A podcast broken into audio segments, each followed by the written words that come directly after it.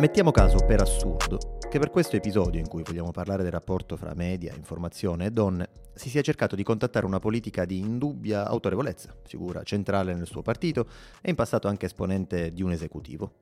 Una politica che con me moltissime, forse tutte, le sue colleghe, si è dovuta troppe volte confrontare con il sessismo dilagante dei colleghi, ma soprattutto di giornalisti e giornaliste sempre pronti ad attaccarla, che ne so, per un pantalone o per una scollatura piuttosto che per un disegno di legge, e sempre morsi dall'incessante curiosità per la sua vita privata, più che per la sua attività parlamentare. Ecco, mettiamo caso che, sempre per assurdo, contattato l'entourage della politica in questione, questi, dopo qualche giorno di meditazione, abbia detto che per adesso l'onorevole non vuole creare polemica, sarebbe meglio parlarne in prossimità dell'8 marzo. Ah, giusto, in politica di donne conviene parlarne solo per la festa delle donne. Ecco, per assurdo, il demonio cane di questa puntata di Kevlar. E dire che i primi giorni di febbraio sembravano essere i giorni della presa di coscienza, da parte dei media italiani, dell'esistenza di una creatura eh, che parrebbe essere addirittura al livello del maschio italicus, la donna. Ci siamo svegliati con gli angeli, o le angeli, questo è ancora da capire, del virus e tutti si sono domandati ma come faranno queste rappresentanti di questa incredibile e nuova specie che tutti usano chiamare donne ad essere contemporaneamente angeli del virus e angeli del focolare? Perché questa era l'unica forma con cui la società, in tutte le sue componenti, non solo maschili purtroppo, riusciva ad identificare la specie donna. Poi ci siamo alzati tutti in piedi, esplodendo in uno scrosciante applauso in una standing ovation in diretta TV per il discorso di Rula Gebreal, così forte, così intimo e al contempo universale. Un discorso contro la violenza sulle donne fatto da una donna che ha provato su di sé cosa la violenza voglia dire. Perché l'altra tipologia di genere femminile che la società italiana concepisce, insieme all'angelo del focolare, è quello della vittima. E l'ultima volta che Rula Gebreal ha subito una violenza è stata quando le hanno impedito da donna e da palestinese, di parlare di ciò che voleva sul palco di Sanremo, di parlare da giornalista di politica internazionale delle violenze, delle assurdità compiute da governi sprezzanti e declinati quasi sempre al maschile. Ma in Italia, a Sanremo, non si parla di politica. O meglio, se sei donna non si parla di politica, perché eh, se sei Favino e fai un monologo sui migranti, beh allora porti la civiltà in tv, ma se Rura Gebreal vuole parlare di politica internazionale no, che se ne torni al suo paese, magari a passare la scopa e a cucinare per il marito. Oppure se proprio deve, che venga a parlare da vittima, allora sì. Rula Gebreal è stata costretta a fare un discorso da vittima perché vittima era anche in quel momento, vittima di politici e opinionisti pronti a censurarla, se avesse voluto parlare non nelle vesti della donna angelo del focolare, ma in quanto professionista, in quanto giornalista, e dal momento che è anche palestinese, incredibilmente più preparata sul Medio Oriente del 99,9% del mondo dell'informazione italiana. E poi se avesse parlato di quanti morti fanno i missili di Israele, o di quanto sia ingiusta e rischiosa una politica che miri ad appropriarsi di terre altrui, sarebbe stata tutto troppo ingombrante e il giorno dopo nessuno avrebbe potuto condividere su Twitter il testo del suo discorso con la stessa leggerezza con cui si condividono i meme su Albano e Romina. Questa è una puntata di Kevlar particolare, una puntata che non potevo affrontare da solo perché non ho la dovuta preparazione. Ho un pene, ho dei testicoli, sono bianco ed eterosessuale e sono il risultato di una società alto borghese. Sono un privilegiato, che di discriminazioni ne ha provate poche, per fortuna. Così ho chiesto supporto a Jennifer Guerra, una delle principali firme di Division, che spesso si occupa di temi legati alla parità di genere, tanto da dedicarci un ottimo podcast che si chiama Anticorpi e che sono sicuro molti conosceranno già. Ciao Jennifer. Ciao Giuseppe. Ehm, iniziamo proprio dagli angeli. Allora, il 2 febbraio, in conferenza stampa, il ministro della Salute Roberto Speranza annuncia in queste ore allo Spallanzani è stato isolato il coronavirus. È una notizia importante a livello globale, significa avere più possibilità di studiarlo e capire e sapere cosa fare per contenerlo. Ora sarà messa a disposizione della comunità internazionale e di tutti gli organismi che stanno lavorando. Ora la notizia viene immediatamente ripresa da tutte le testate italiane, che vedono in questa notizia un duplice vantaggio. Poter erogiare la ricerca italiana, si dirà infatti che il virus è stato isolato per la prima volta al mondo, in realtà il nostro era il quarto, il quarto paese ad aver raggiunto questo obiettivo, ma soprattutto celebrare il team di ricerca che era tutto al femminile, perché anche le donne possono isolare un virus. Che scoperta! Infatti, sempre il 2 febbraio, la ministra per le pari opportunità e la famiglia Elena Bonetti scrive su Facebook. Il risultato ottenuto nel laboratorio di ricerca dell'Istituto Spallanzani, guidato dalla professoressa Capo Bianchi, certifica ancora una volta la dedizione, la professionalità e l'elevata qualità scientifica del mondo della ricerca italiano. Una squadra per lo più al femminile, a cui va la gratitudine dell'intero paese.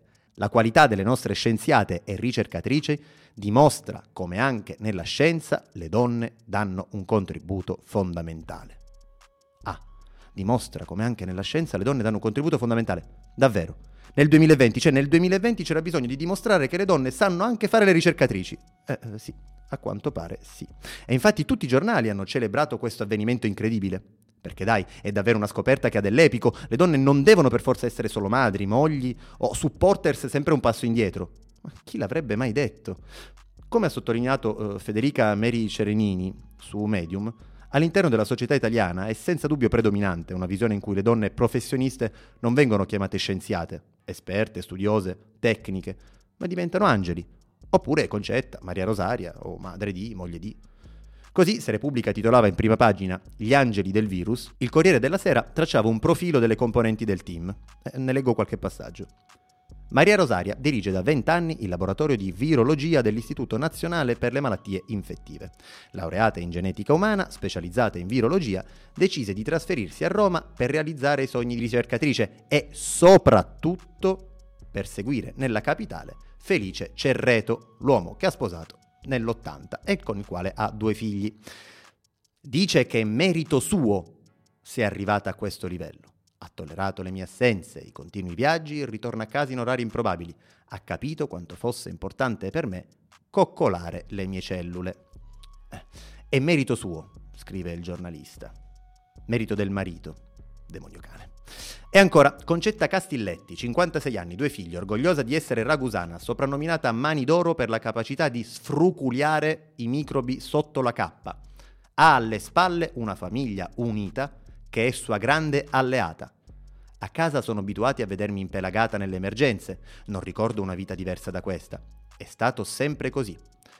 Al lobby del basket, non lo gioca, ma con marito e figli si occupa di una società romana con squadra in Serie B e C. Lei accompagna i bambini ai campi estivi. Ah, eh, certo, perché se non avesse accompagnato i bambini ai campi estivi avremmo tutti pensato che fosse una madre sciagurata, che vergogna abbandonare così dei poveri bambini. Ora, eh, in particolare su questa visione dell'angelo del focolare, eh, sempre accostata appunto a quella della professionista, Jennifer, volevo chiederti perché?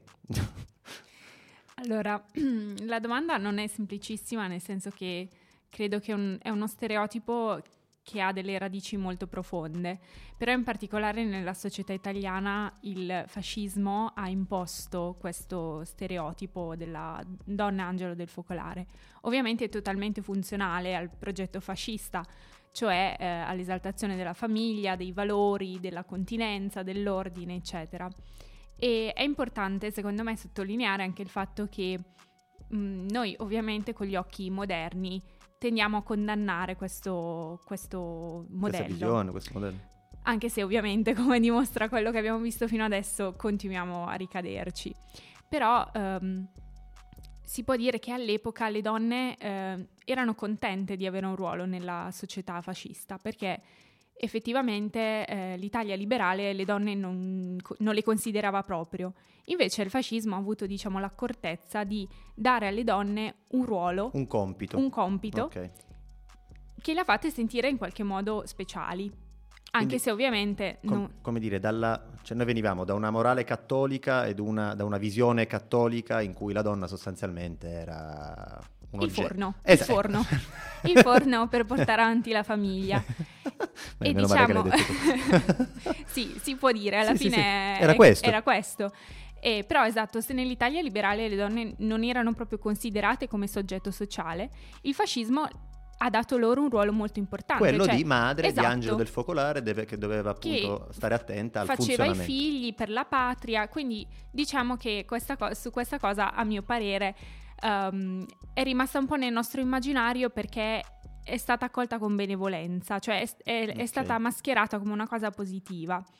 Qualcosa che poi è stato anche ripreso ultimamente, forse, es- poi lo vedremo. Esatto, cioè mh, mm, a mio parere questa idea di angelo del focolare è un po' un retaggio che ci portiamo dietro anche con un po' di senso di colpa, perché comunque eh, molte donne che hanno scelto di avere una famiglia hanno sempre un po' questo senso di colpa latente Assolutamente. se ad esempio eh, si dedicano anche alla carriera. E credo che il problema sia il fatto che ehm, sono due strade polarizzate, cioè o sei madre a tempo pieno oppure sei, non so, una staccanovista, egoista e concentrata sulla carriera.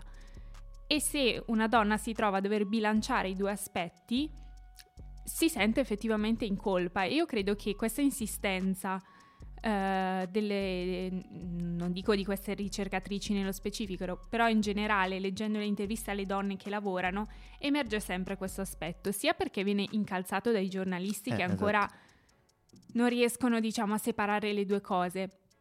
Sia, secondo me, eh, c'è questa colpa atavica nelle donne che si portano dietro. È vero, è vero, è vero, assolutamente. Alla concezione di donna come madre, moglie, eh, guardiana degli affetti, appunto, si associa poi la necessità che tale bene prezioso venga accudito, protetto. E, e se si farà proteggere allora va tutto bene. Se invece rivendica la propria indipendenza economica, fisica e ancora peggio di pensiero, è lì che diventa più ostica da maneggiare. Ora, quello da poco concluso doveva essere il Festival di Sanremo in cui si affermava una volta per tutte la parità di genere, con l'esaltazione della donna in quanto indipendente, pronta a ribellarsi agli abusi e ai soprusi. Poi però c'è stata la nostalgia per Albano e Romina, la reunion dei ricchi e poveri, la tragicomica scena Bugo Morgan, i commenti sui vestiti di conduttori e partecipanti e, ah, e anche i baci. Fiorello con Tiziano Ferro, Mischeta Elettra Lamborghini, Achille Lauro e Boss Doms. Eppure, se non ricordo male, c'era stato un discorso nella prima puntata, un monologo, che si chiudeva con un appello all'opinione pubblica, alla società italiana. Domani guardate pure come eravamo vestite noi donne a Sanremo, ma che non si chieda più ad una donna stuprata come era vestita. Beh, devo dire che l'hanno presa alla lettera tutti i giornali. Cioè, il giorno dopo, stando ai titoli dei principali quotidiani italiani, erano stati tutti attentissimi ai vestiti palco del- sul palco dell'Ariston. Tutti! Il discorso di Rula Gebreal aveva già lasciato il posto ai commenti sulla tutina di Elettra Lamborghini o la bellezza capitata a Diletta Leotta. Perché il fatto è uno, se alle fidanzate di puoi far fare un balletto che si concluderà con un omaggio proprio al fidanzato, ad una giornalista che si occupa di Medio Oriente eh, non le puoi mica chiedere di fare la danza del ventre. Una giornalista esperta di rapporti e politica internazionale, palestinese con cittadinanza italiana e israeliana, che ha più volte nel corso della sua carriera denunciato eh, i soprusi di cui sono vittime i rifugiati palestinesi, la si lascerà parlare della situazione medio, medio orientale. Eh, no, invece no, tutto troppo scomodo. Perché diciamoci la verità, ce ne immaginiamo i commenti del giorno dopo, no? Stai zitta, sei pagata con i nostri soldi, non dovevi parlare di politica a Sanremo, oppure parli dai, rifugia- dai rifugiati ma eh, ti sei fatta fare il vestito d'Armani e poi il classico tornatene al tuo paese. E allora cosa le facciamo dire? Beh, Rura Gebreal è donna, no? Ma costringiamola a parlare del suo passato tragico, di quando è stata vittima. Obblighiamola a legittimare la sua presenza sul palco attraverso il racconto di ciò che di più tragico ha vissuto. Perché se non è stata vittima, allora di cosa vuole parlare? Di politica? Non sia mai. In Italia il parere di una donna è digeribile da tutti se è o è stata vittima, altrimenti che ce ne frega. E anche lì, poi dovremmo analizzare se è stata proprio vittima vittima, eh? perché se per caso ha mai indossato una minigonna, allora eh, si, farà, eh, si fa tutto decisamente più complicato. Eh, anche qui, Jennifer, da dove deriva questa necessità eh, eh, che effettivamente sembra condivisa di ehm, considerare sempre e comunque la donna come vittima? Allora, ehm, la ragione è secondo me molto filosofica, nel senso che mh, tutta la nostra filosofia ehm, occidentale si basa sull'importanza del soggetto e le donne sono sempre state escluse da questa categoria, sono sempre stati oggetti, oggetti da guardare, eh, oggetti nel senso di strumenti eh, per un fine, come dicevamo prima, no? portare i figli alla patria o comunque eh, badare alla famiglia, eccetera. Quindi, eh, come diceva anche eh, Simone de Beauvoir, che insomma è la grande santina del femminismo, ha insistito molto su questo concetto, cioè eh, il soggetto è l'uomo, proprio diciamo nel nostro immaginario, e la donna è altro, è qualcosa d'altro. E questo l'ha relegata per tantissimi anni, in qualsiasi ambito, a una posizione subalterna, sia da un punto di vista, diciamo, della dignità personale, sia dal punto di vista economico, lavorativo, qualsiasi ambito, insomma. E eh, la diretta conseguenza di questa forma di pensiero è ovviamente la passività.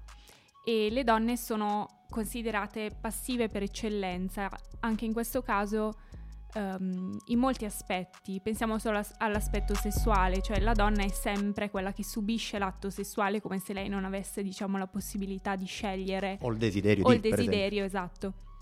E questo, a mio parere, si, si collega molto al concetto di vittima perché se appunto parliamo dell'ambito della violenza sessuale, um, il pensiero è come se una donna debba sempre subire l'atto, quindi diciamo qualsiasi atto è violenza è, e quindi lei è sempre vittima. Poi c'è un grande problema, ovvero che mh, le donne fanno fatica ad emanciparsi da questo modello di vittimizzazione e credo sia un problema molto grosso anche nel femminismo, cioè anche in quelle donne che scelgono un percorso di vita, diciamo, emancipatorio per loro stesso o per le altre. Perché in effetti non possiamo negare che ci sia un problema di violenza strutturale no, nel, nella nostra società.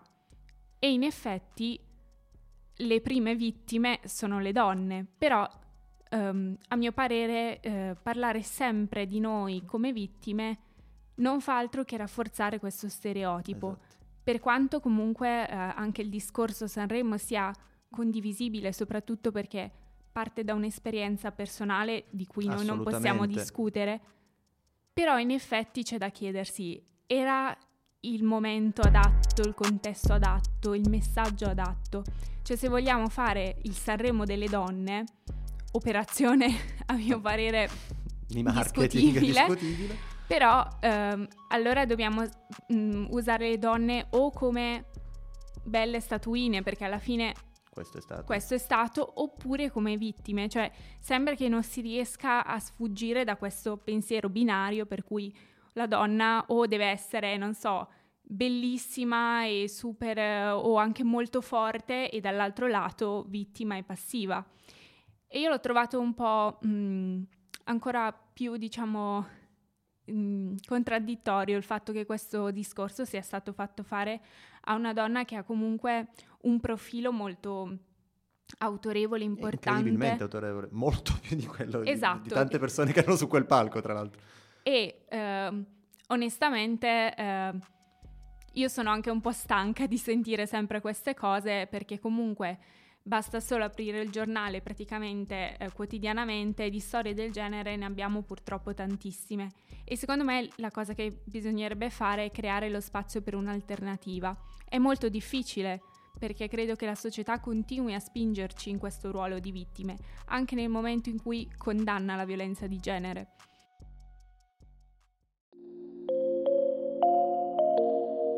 Anche questo discorso è propedeutico poi per...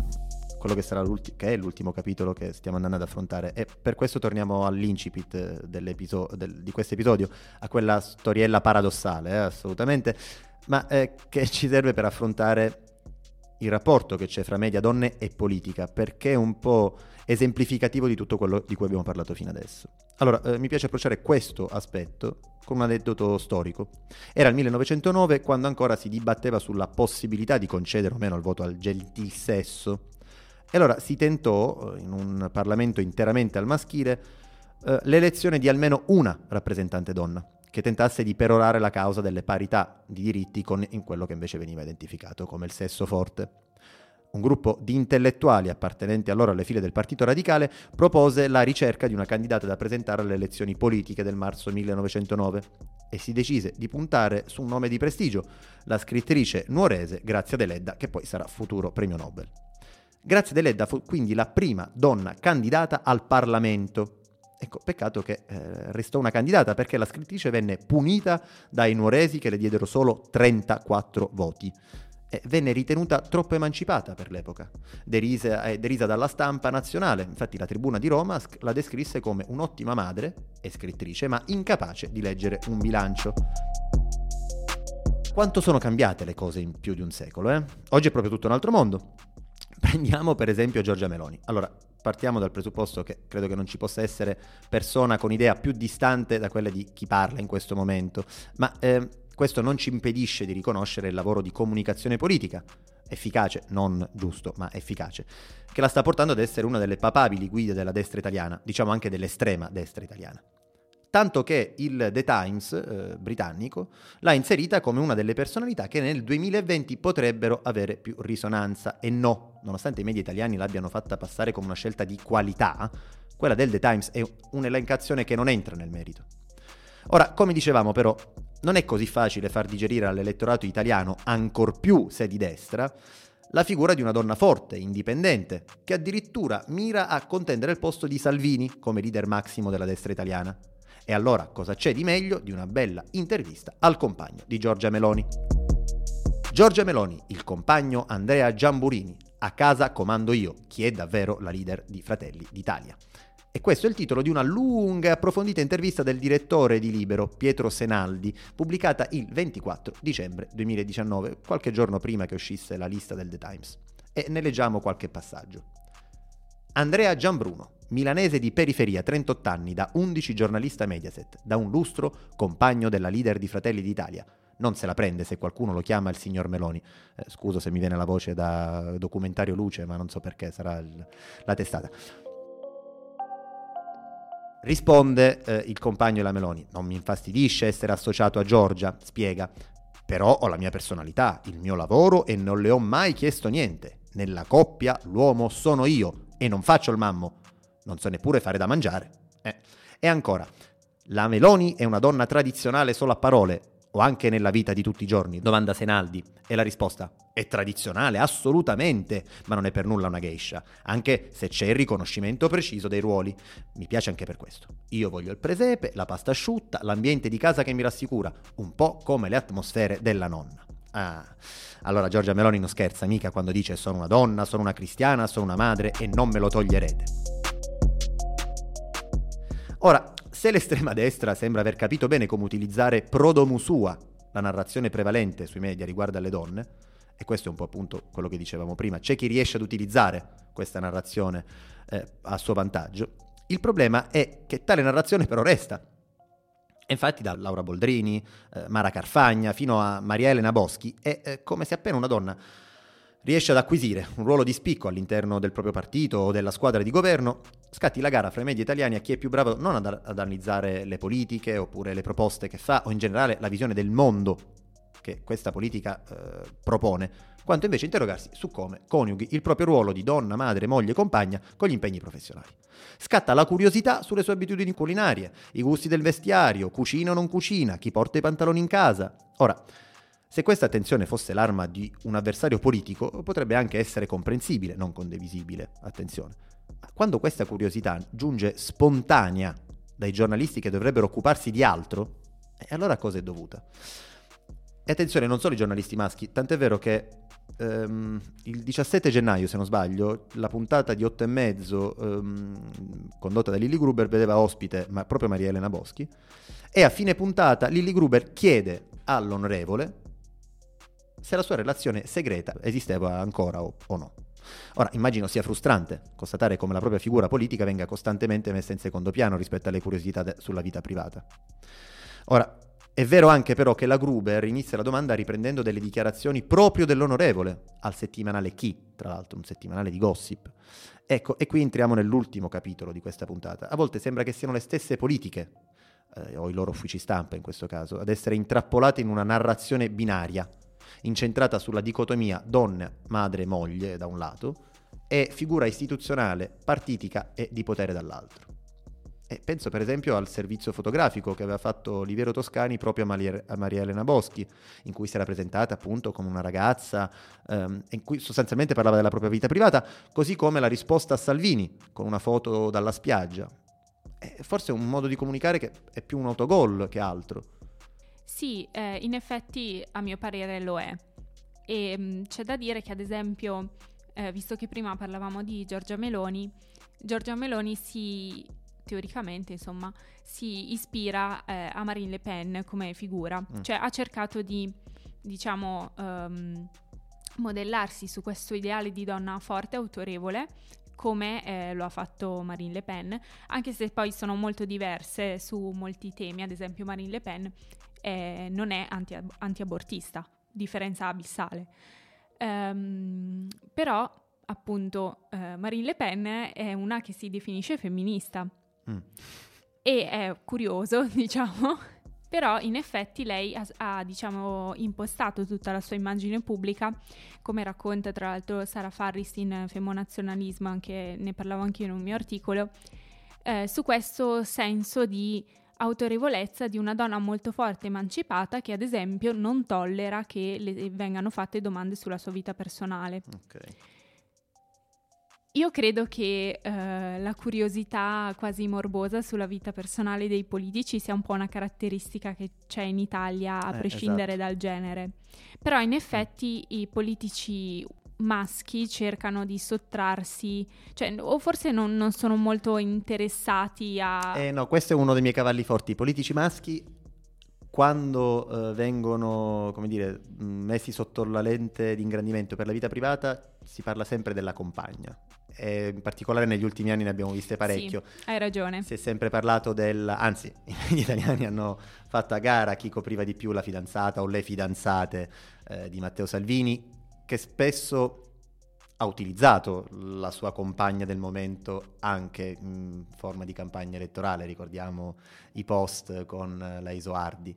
Um, stessa cosa per Luigi Di Maio e le sue tante fidanzate, sempre fotografate al cinema insieme, con Rocco Casalino che inviava i messaggi, per esempio, a Enrico Mentana per dirgli di coprire la, la questione. Quindi. Ehm... Sì, forse effettivamente è un po' cambiata questa ah. cosa negli ultimi anni.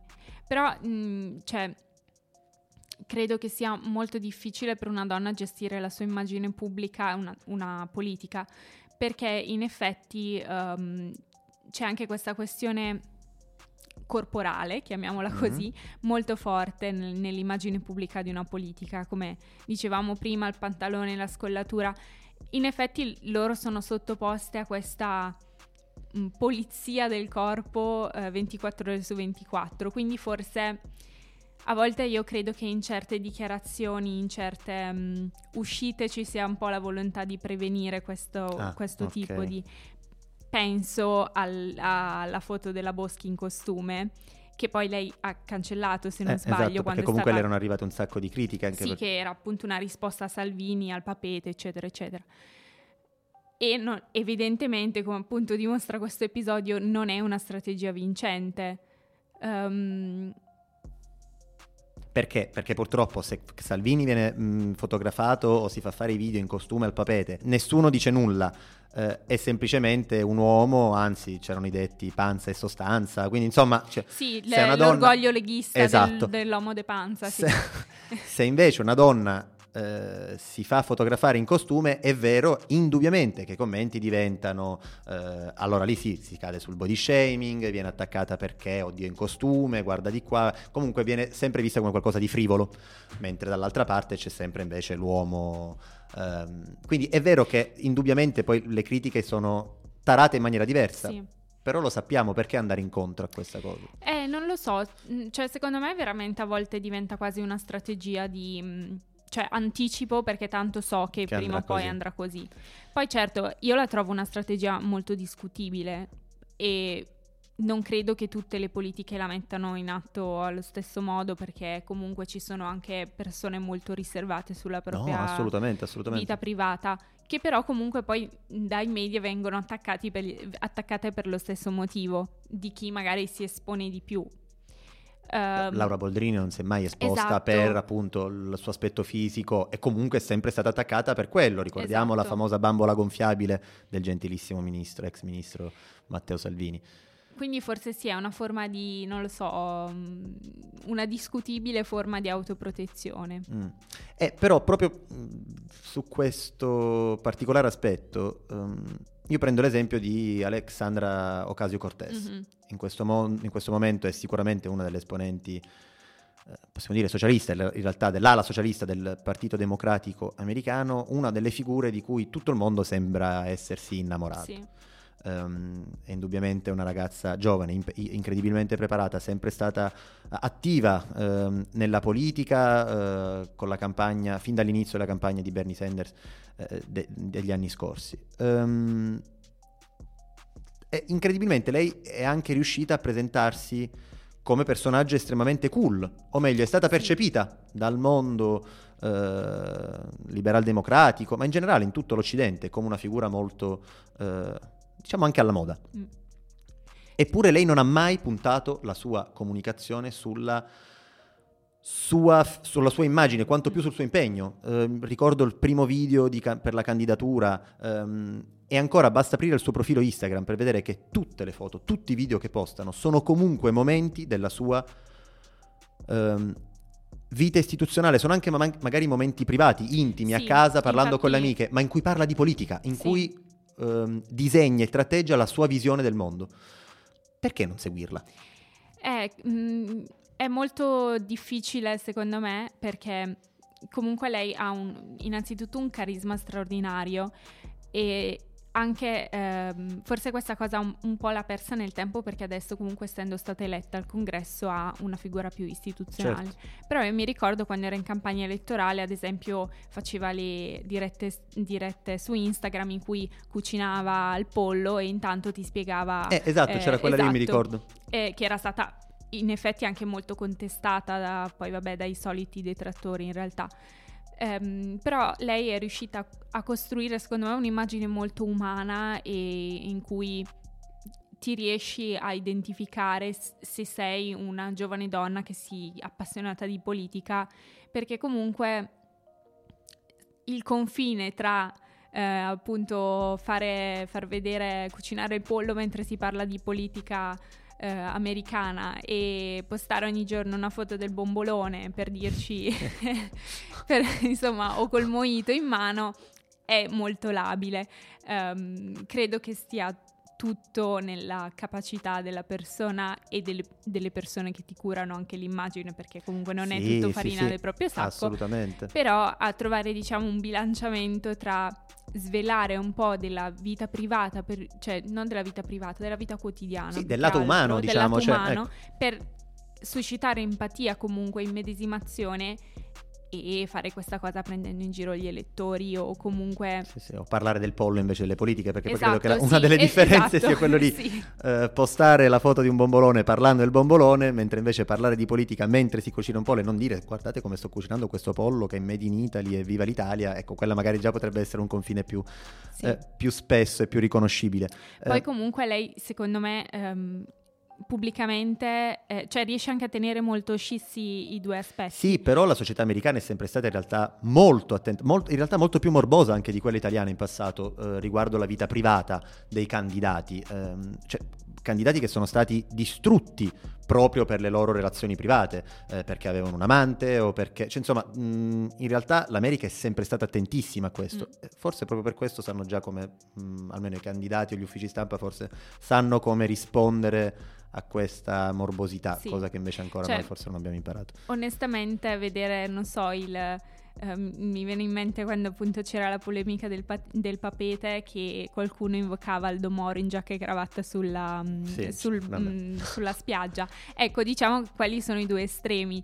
Uh, questa politica tutta ingessata che onestamente io credo che nel 2020 non abbia più molto senso di esistere. Cioè, a me piace l'idea comunque di un, di un, di un personaggio politico in cui che, che, mi sembra un essere umano. Sì, cioè sì, non... sì, no, assolutamente, assolutamente. Da qua a indire le conferenze stampa, invitare i giornalisti al papete, ovviamente appunto ce ne corre. E anche per un giornalista andare ad una conferenza stampa al papete, credo che potrebbe essere il momento esatto, per cominciarsi sì. a domandare ecco, se, se, andare o meno. Ecco. In effetti, oltre a tutta questa questione dell'immagine, c'è anche chi poi filtra questa immagine ah, per un pubblico. Assolutamente. E come abbiamo visto, cioè sia in negativo che in positivo, ormai tutti questi aspetti privati vengono no, no, ma infatti dire, la, la, chiave di tutto, la chiave di tutto purtroppo di... poi esatto. è sempre chi dovrebbe fare il filtro e invece non lo fa. Eh, anche perché, e qui insomma mh, mm, chiudiamo un po' con questo, um, è vero che potrebbe essere un, uh, un modo per uh, far cessare questo circolo vizioso, quello di smettere di nutrire e titilare la morbosa curiosità del mondo dell'informazione. Eh, potrebbe essere la soluzione definitiva? No, come abbiamo visto, assolutamente no. Ma c'è di più, non solo per una struttura atavica della nostra società, ma perché per quanti articoli e approfondimenti possiamo fare, e il mondo dei media italiani, il mondo dell'informazione, possa fare sulla parità di genere, la realtà è che se la narrazione fatta dai media e dal giornalismo italiano riguardo le donne è ancora fermo all'angelo del focolare, lo si deve anche alla struttura stessa del giornalismo italiano. Un mondo dove l'85% delle donne dichiara di aver subito molestie. Ma di questo ne parleremo meglio in prossimità dell'8 marzo.